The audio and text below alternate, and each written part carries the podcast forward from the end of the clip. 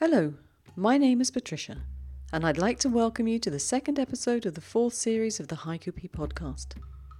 It's a podcast dedicated to haiku and senryu, which started in two thousand seventeen, when I started to share my learning of haiku and invited you to come on the journey with me. I was really happy that so many of you joined me, and together we've spread the word that haiku is fun, but perhaps a little bit harder than you would imagine to write. And here we are in two thousand twenty-one, the fourth series, and the goal of the podcast is subtly changing. For the good, I hope.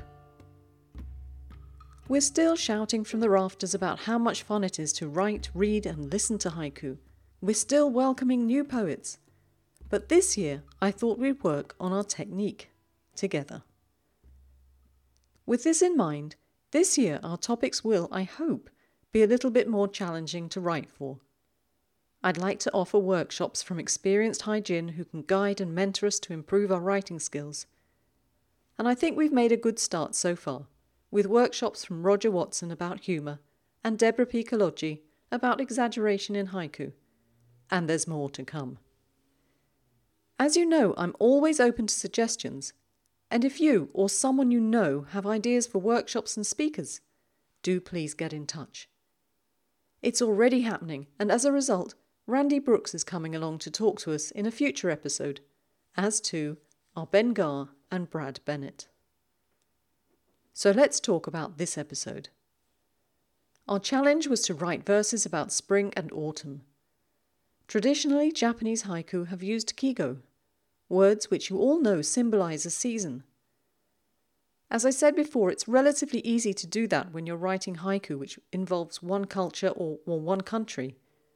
Not so easy when you write English language haiku, and the poets who write those verses originate from so very many cultures and so many nations across the hemispheres. Which is one reason I'm covering two seasons in one podcast. In this instance, I asked that you give us a clue which season you were writing about, either spring or autumn. In the last podcast, I told you that I'll be changing the format for the monthly reading podcast. I'd like to introduce a panel of judges to choose their favourite poems and tell me why. They'll tell you which ones they've chosen during the podcast, and then I'll put their analysis in the journal along with the results of our deliberations, which we have off air, so to speak. I'm starting in this podcast, and I'm inviting you to meet my family, a very supportive bunch who I press-ganged into being this month's judges. You'll meet them as we go along. The original plan was that we'd spend Christmas together and perhaps over a cup of coffee and some Christmas cake, we'd have a family discussion and decide on the winning haiku. However, like many of you, I guess, our Christmas was not as we intended. One of my sons and my daughter were locked down in London, and so the five of us had an evening Zoom chat instead. Nowhere near the same, but we all have to make the best of things at the moment, don't we? I wonder if you'll agree with them about the choices. As usual, I'll start the podcast with some haiku that have been published elsewhere, and then, of course, it's your turn to dazzle us with some original haiku written for the podcast. As usual, I'll read the verse first and tell you who wrote it afterwards.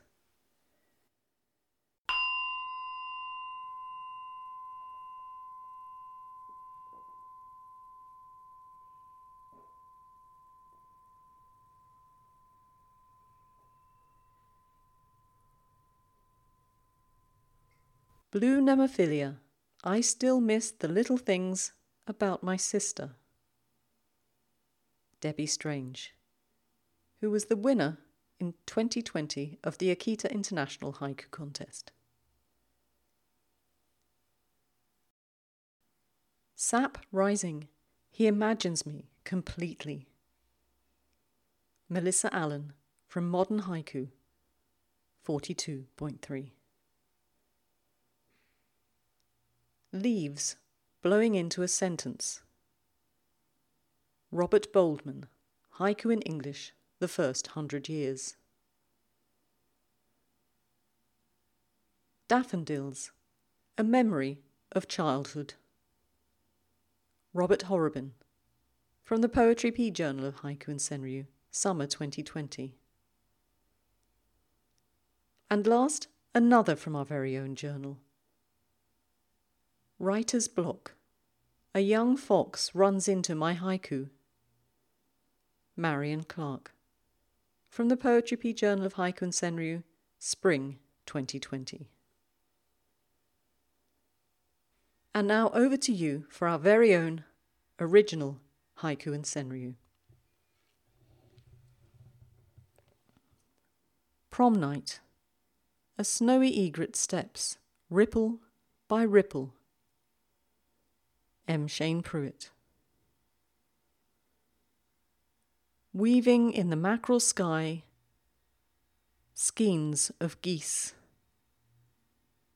Cherry A. Falling leaves, a black mask tight on my face. Anna Maria Domburg, San Cristoforo. The ruts we slip into, falling leaves. Debbie Strange. Fragrant lilac, winter's farewell. Laura Driscoll. Early frost, the roses even pinker. Lori Beckera.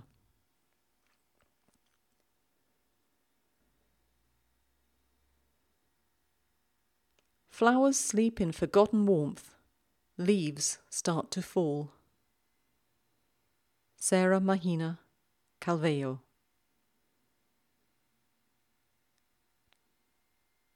Chicks in the nest, dappled with the sunrise. Wind chimes. Carrie Anne Tunnell. Indian summer. Do those white puffs over the hills spell the storm? Eugenius Zakarski. Scribbling the prologue. Pink blossom. Zara Mugis.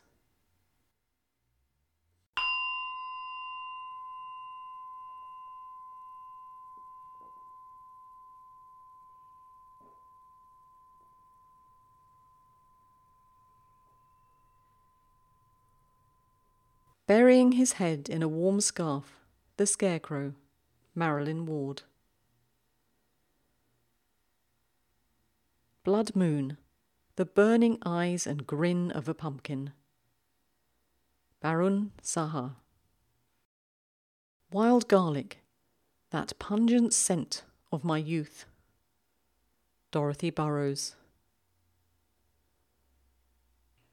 Eine kleine Nachtmusik. The acorn's staccato on the barn roof. Kristen Lindquist. Spade down, wiping my brow with a sleeve. A tulip blossoms. Kim Russell. The robin reclaims his garden, russet and olive. Peter Draper. Crow moon, the shades of a feather tangled in the holly. Alan Summers. Siamese cat sniffs at a mole hole. The day shortens. Kathleen Tice. Equinox morning, Grandad trades his long johns for boxers. Nika. And now we come to our first nomination for the judge's choice. It's Alex's choice. Welcome to the podcast, Alex. Well, it's a pleasure to be here. Tell us, Alex, what ch- poem did you choose and why? Well, I chose a poem by B A France, uh, which I'll read to you now twice. So the poem goes, dark clouds Racing past empty branches, tea kettle sings. Dark clouds racing past empty branches, tea kettle sings. It is easy to imagine looking out the window at the dark grey autumn sky, uh, knowing that something terrible draws near. Then one composes oneself at the sharp, shrill piping of the tea kettle, uh, which is a classic feeling of late autumn, to know that things will get darker, harder and more difficult before it passes and the warm optimism of spring can return. In regards to the rhythm, the second line is particularly good. First, we are hit with the short, ominous warning of the dark clouds stamped into our vision, where it remains for a moment. Then, like the clouds themselves, the words race through the second line, adding a certain feeling of dynamism to the poem. And finally, we're brought to a calm finish to be reassured by the singing of the tea kettle, uh, which is slowing us to an even pace. Uh, what I especially enjoy is the contrast between the first and the last words of the poem, dark and sing. One clearly evokes a sense of foreboding, while the latter is an uplifting, hopeful word.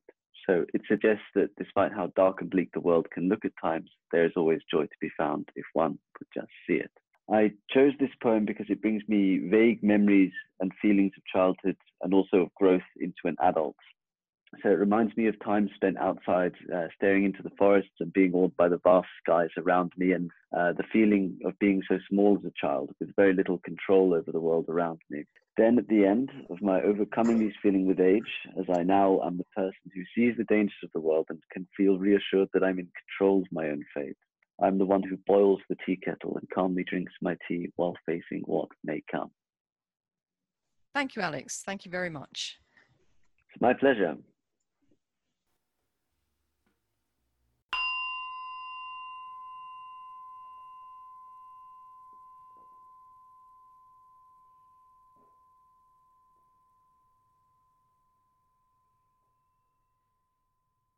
Ripe suns shining in moonlight.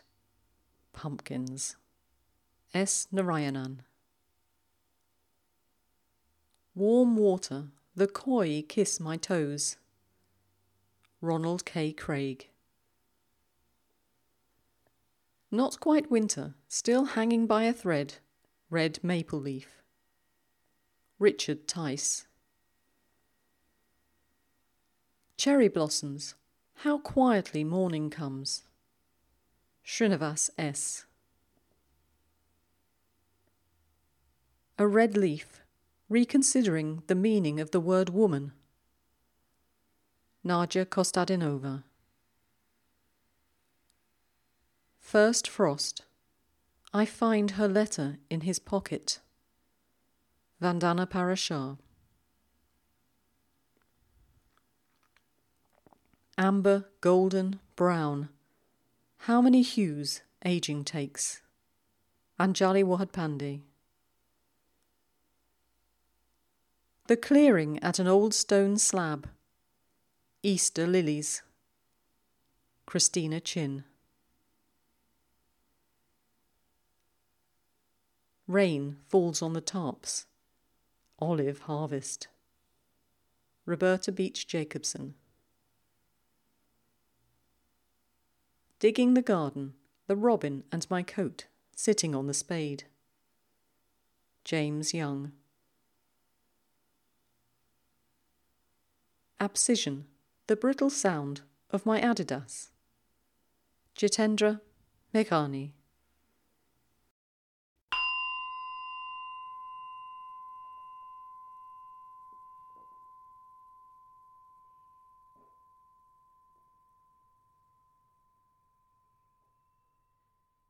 Nature's torpor brings hedgehog back to life, seen as an Easter miracle. Ian Speed. Tall dandelions going to seed in perfect globes, untouched by breezes. Richard Bailey.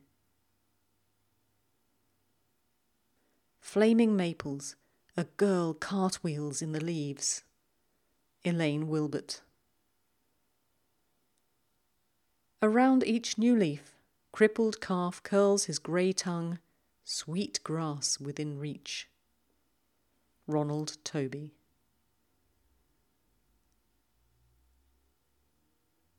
Sunlight calls, I Strum the Prairie Grass. Kelly Lage. Edge of Dawn, Hitting All the Right Notes, The Nightingale and I. Sonal Srinivasan.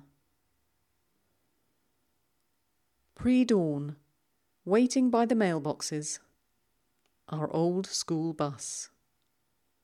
Brett Brady. Billowing Clouds, The Quiet Whispers of Tea Pickers. Nina Singh. Next I'd like to welcome Leo. Hello, Leo. Hello. So tell us, Leo, what is your nomination for the judge's choice and why? I chose this poem by Eddie Lee. Boarded up carousel, a flagless cord whips the pole. Boarded up carousel, a flagless cord whips the pole. And I chose this poem for three reasons. First, the overarching image does a great job at capturing that transitory character of autumn. After all, transition is a fundamental, if not the fundamental, condition of autumn. But more than that, this poem captures that transitory character without reaching for the easier, more cliched images of nature. Falling leaves, shortening days, first frosts. Instead, it focuses on how the way we live our lives changes with the seasons. That boarded up carousel is quite a potent image of the way in which our freer, almost childlike joys are put away after summer, as we move towards the more sedate, housebound joys of winter. The circus is quite literally packing up and leaving town. Beyond that overarching idea of change, I'm also a fan of the smaller image of the flagless cord whipping the pole. At the most basic level, it succeeds in conveying two vital elements of autumn. The flagless cord reiterates the feel of the circus leaving town, while the whipping of the pole suggests the cold autumn winds rising. But what I like more about that image is that there's a uniqueness and a specificity to it which makes it feel real. It's something which the reader may never have noticed before, but which they instinctively understand. And finally, my favourite part of the poem is the way the words remind you of the joys that have been, while at the same time emphasising that they're gone. We see that in the first line as the excitement associated with the carousel is preemptively extinguished by the revelation that it's already boarded up. Though an even better example of this is the flagless cord. It could have quite easily been a bare cord or a naked cord.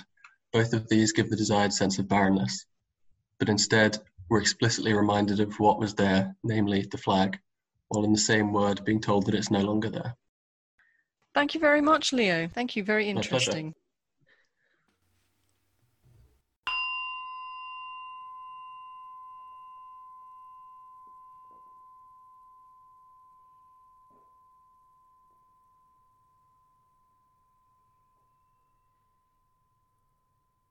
Feast of Saint Andrew, The Eye of the Sea Bass Beneath a Lemon Slice.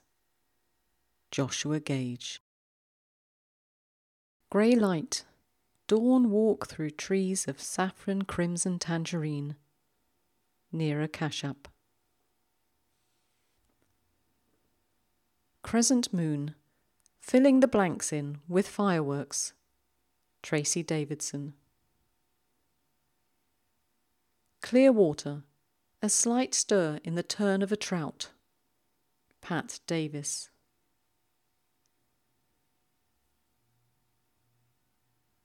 Pansies brimming with dewdrops.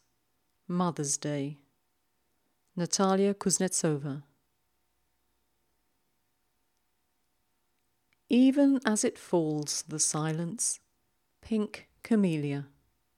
Angela Terry. Cold morning, stretching to the rhythm of falling rain. Paul Callas. Double whammy on the line, shallow side of river.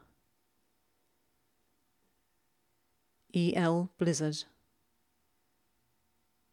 Now, I wasn't sure what this was about, but happily, E. L. Blizzard gave me a little commentary. She said if I wasn't familiar with this double whammy, it was a reference to fishing for crappie, when they sometimes tip a jig with a minnow. And as for the shallow side of the river, that apparently is the best place to fish for them in spring. Thanks for that. It's one of the joys of the podcast that I've had a little virtual chat with the poets, and I've learned little bits and pieces like that. Thank you very much. Bear poop, full of berries, the forest hush. Craig Kittner. And Craig, just for you, I'm going to repeat it. Bear poop, full of berries, the forest hush. Blooming dogwood, my son brings home his first girlfriend. John McManus. First prongs of dogwood leaves, tiny crab claws. David Oates.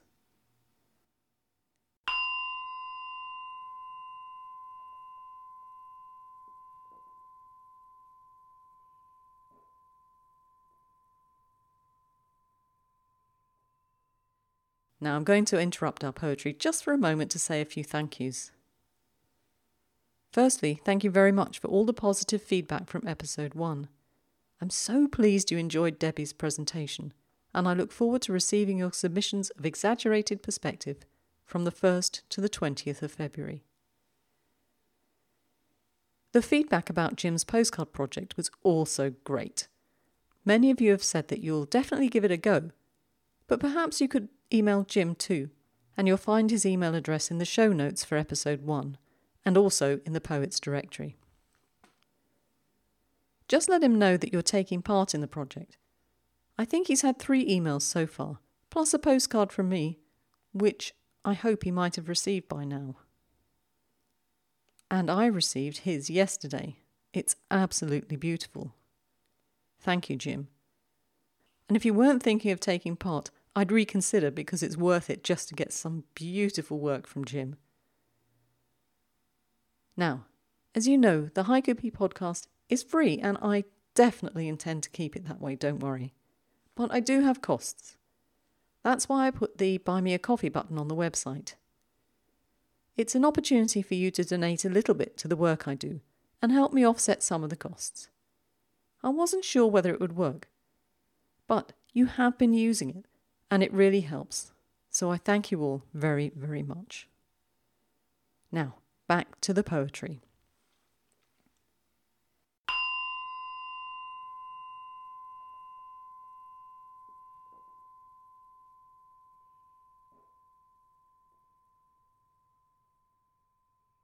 Each day follows the next duckling.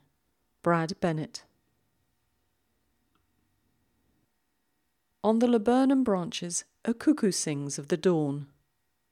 Rose.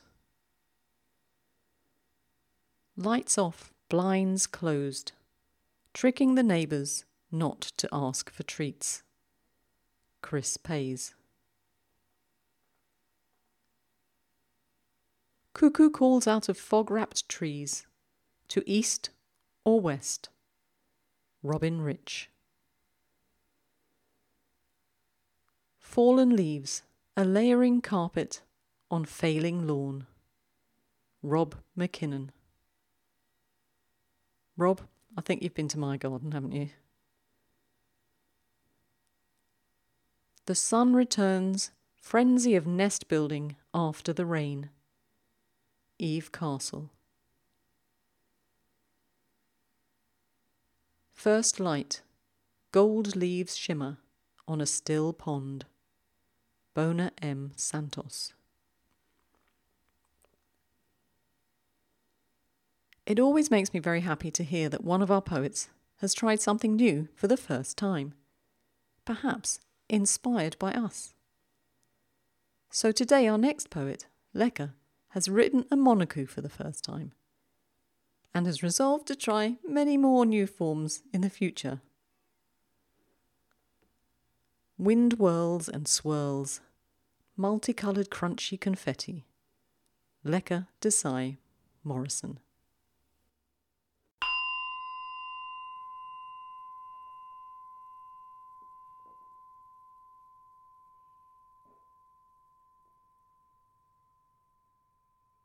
balmy breeze. Severely emaciated, a snowman. Samo Kreutz. Too long inside a shell, the baby bird cracks.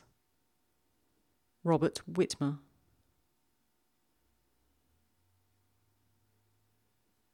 Magenta shades between earth and sky.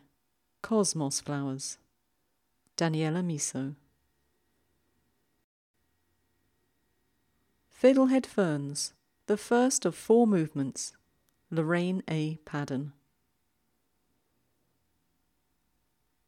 Alone in the field, not even a crow.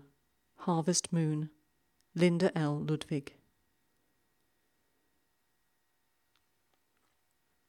Hazy evening, the impending night of sleep deprivation. Giddy Nielsen Sweep.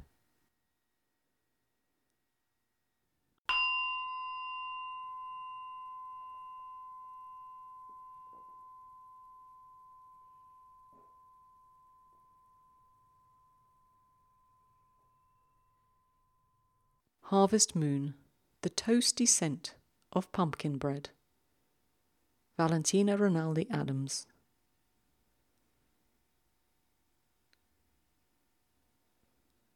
Shameless winds ravage carnival foliage stripped of forest shudders.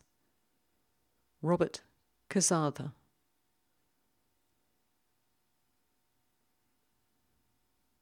Dawn Moon, the rattle of milkman's containers. Richa Sharma. Simmering chutney, the aroma ripens every room. Mark Gilbert. Final harvest, enough dill for Friday's fish. Christine Venk Harrison. Getting near Grandpa's, the waft of jasmine. Riam El Ashri. Daylight Moon, burying the hyacinth bulb, pointed side up. Doris Lynch. Deserted streets, in spite of it all, tulips bloom. Sharon Rutasell Jones. Daydreaming, the three-fourth moon, still in the sky. Lakshmi Iyer.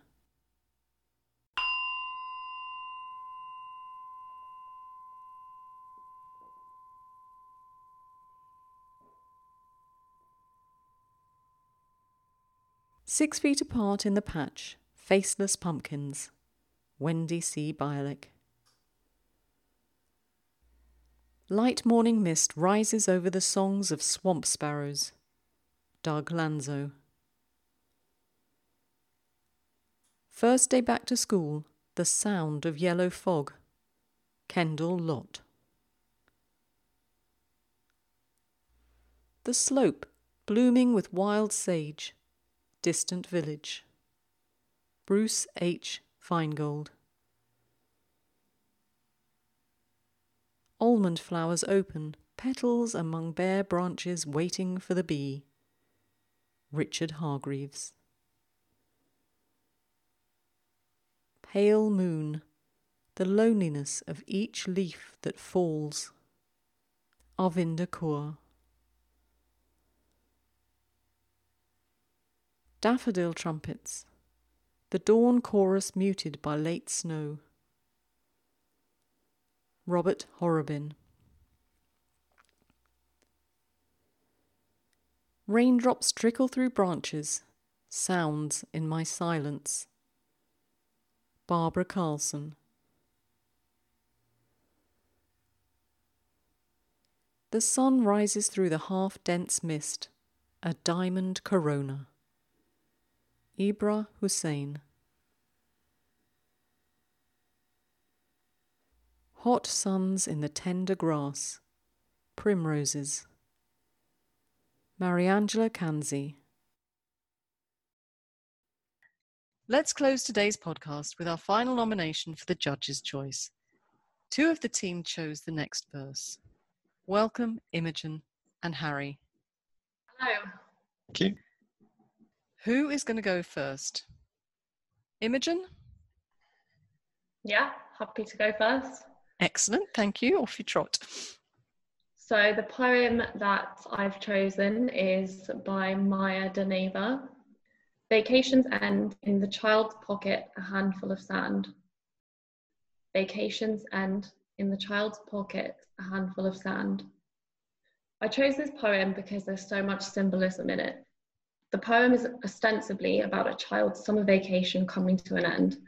Autumn is coming, the freedom of summer is over for another year, school is just around the corner. The poem has a wistful tone, giving us the sense of an ending. The vacation is used as a metaphor for the child's coming of age. The sand in the child's pocket signifies the sands of time as the child grows up, the hand clasped around it symbolizing the unwillingness to let go, instead clinging to the comforts of childhood, free of the anxieties and pressures of adolescence and adulthood. The sand carried around with the child also represents the formation of the young mind as we carry our memories and experiences to date with us to shape our future selves. The use of the pocket as the place where the sand is being stored symbolises the safeguarding of these memories. Our pockets are where we keep our most important possessions that we want to have close to us. The use of the word handful is also important. If you have ever tried to hold sand in your fist, you'll know it is impossible to keep much of it there as it slips through your fingers, leaving only a small amount left in your palm. This seems to be referring to the attempts we all make to hold on to our memories as we inevitably grow older and forget, but the experiences we have still continue to shape us in important ways. Finally, I like how when reading the poem, you can see that the word vacation is singular, but when hearing it, it could be the plural vacations, speeding up time as the summers of childhood continue to come to an end. Thank you, Imogen. And Harry, you chose the same poem. Yes, I did. Vacations end in the child's pocket, a handful of sand. So this opens up with this word vacation. And although we see the end of the vacation, this immediately made me think of my own holidays as a child. So it took me right back to childhood. The theme, I think, here is spring and autumn. So we can see the vacation end is really the end of that glorious period of summer and leading us into autumn. So this time of, you know, leisure and pleasure of long, lazy days, sunshine, no responsibilities, lots of freedom is, is disappearing. We can see it's just come to an end. It's over. You can imagine, I certainly think back to my own childhood, you had your pocket money for the summer. You could spend it on all kinds of things, sweets, uh, candy floss, cheap seaside souvenirs. But now they've gone. The sunshine's gone, and now we're moving into the dark and rainy days of autumn. And although our pockets seem empty, we see that the previous contents have been replaced. They've been replaced by, by sand, which you can feel when you put your hand in your pocket, stick under your fingernails. You can feel the grit between your fingertips. And each grain can give you a reminder of the things you've done in the summer. And for me, that was quite a positive feel to it. When you first look at it, it looks quite sad, you know, in the child's pocket, a handful of sand. But for me, I, I found that quite positive because you could imagine each of those grains of sand is a reminder to get you through the dark, miserable days of autumn and winter. Uh, it's a reminder of the things you did in summer, and the things will come back again. So whereas I think Imogen saw this as a transition from maybe childhood to adulthood, for me, it was it was like a reminder that summer always comes round again. And there's always pleasure. You just need something to get you through the darker days of autumn and winter. So overall, it was a great way to evoke childhood memories for me. It brought back a lot of memories of a particular period when there was lots of freedom and no responsibilities. How things change. Thank you, Harry. So now we need to settle in and have a little discussion between ourselves as to which of these verses will be the overall winner. Thank you very much to all of you. Thank you.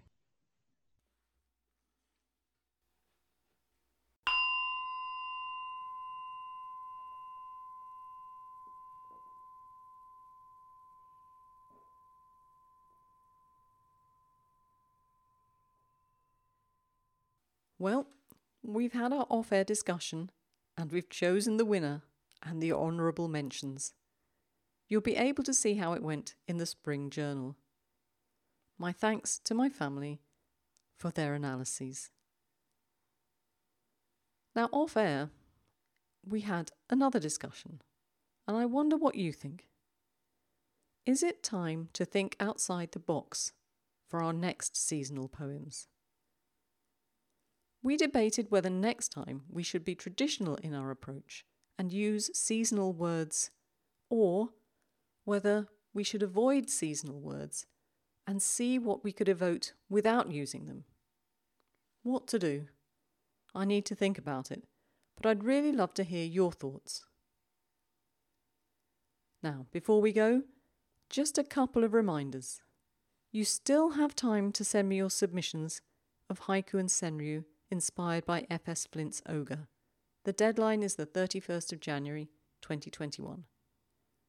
And I'm accepting humorous haiku and senryu until the twentieth of January twenty twenty-one as well. So you're cutting it fine if you haven't sent them yet. Exaggerated perspective is next month's topic, and I'll be accepting submissions from the first to the twentieth of February. And don't forget, if you if you have haibun, I'm accepting submissions for the Spring Journal. And I guess really the deadline should be twenty-eighth of February. Thank you to everyone who wrote for the podcast today. I enjoyed reading them, as did my family. And thank you for coming along and listening. It was terrific to have your company, as always. Do let me know what you think by email. Next time on the HaikuP podcast, Ben Garr is back, and he'll be introducing another topic. No ego in our haiku. I hope you come along and listen, and don't forget to check the Poetry P YouTube channel.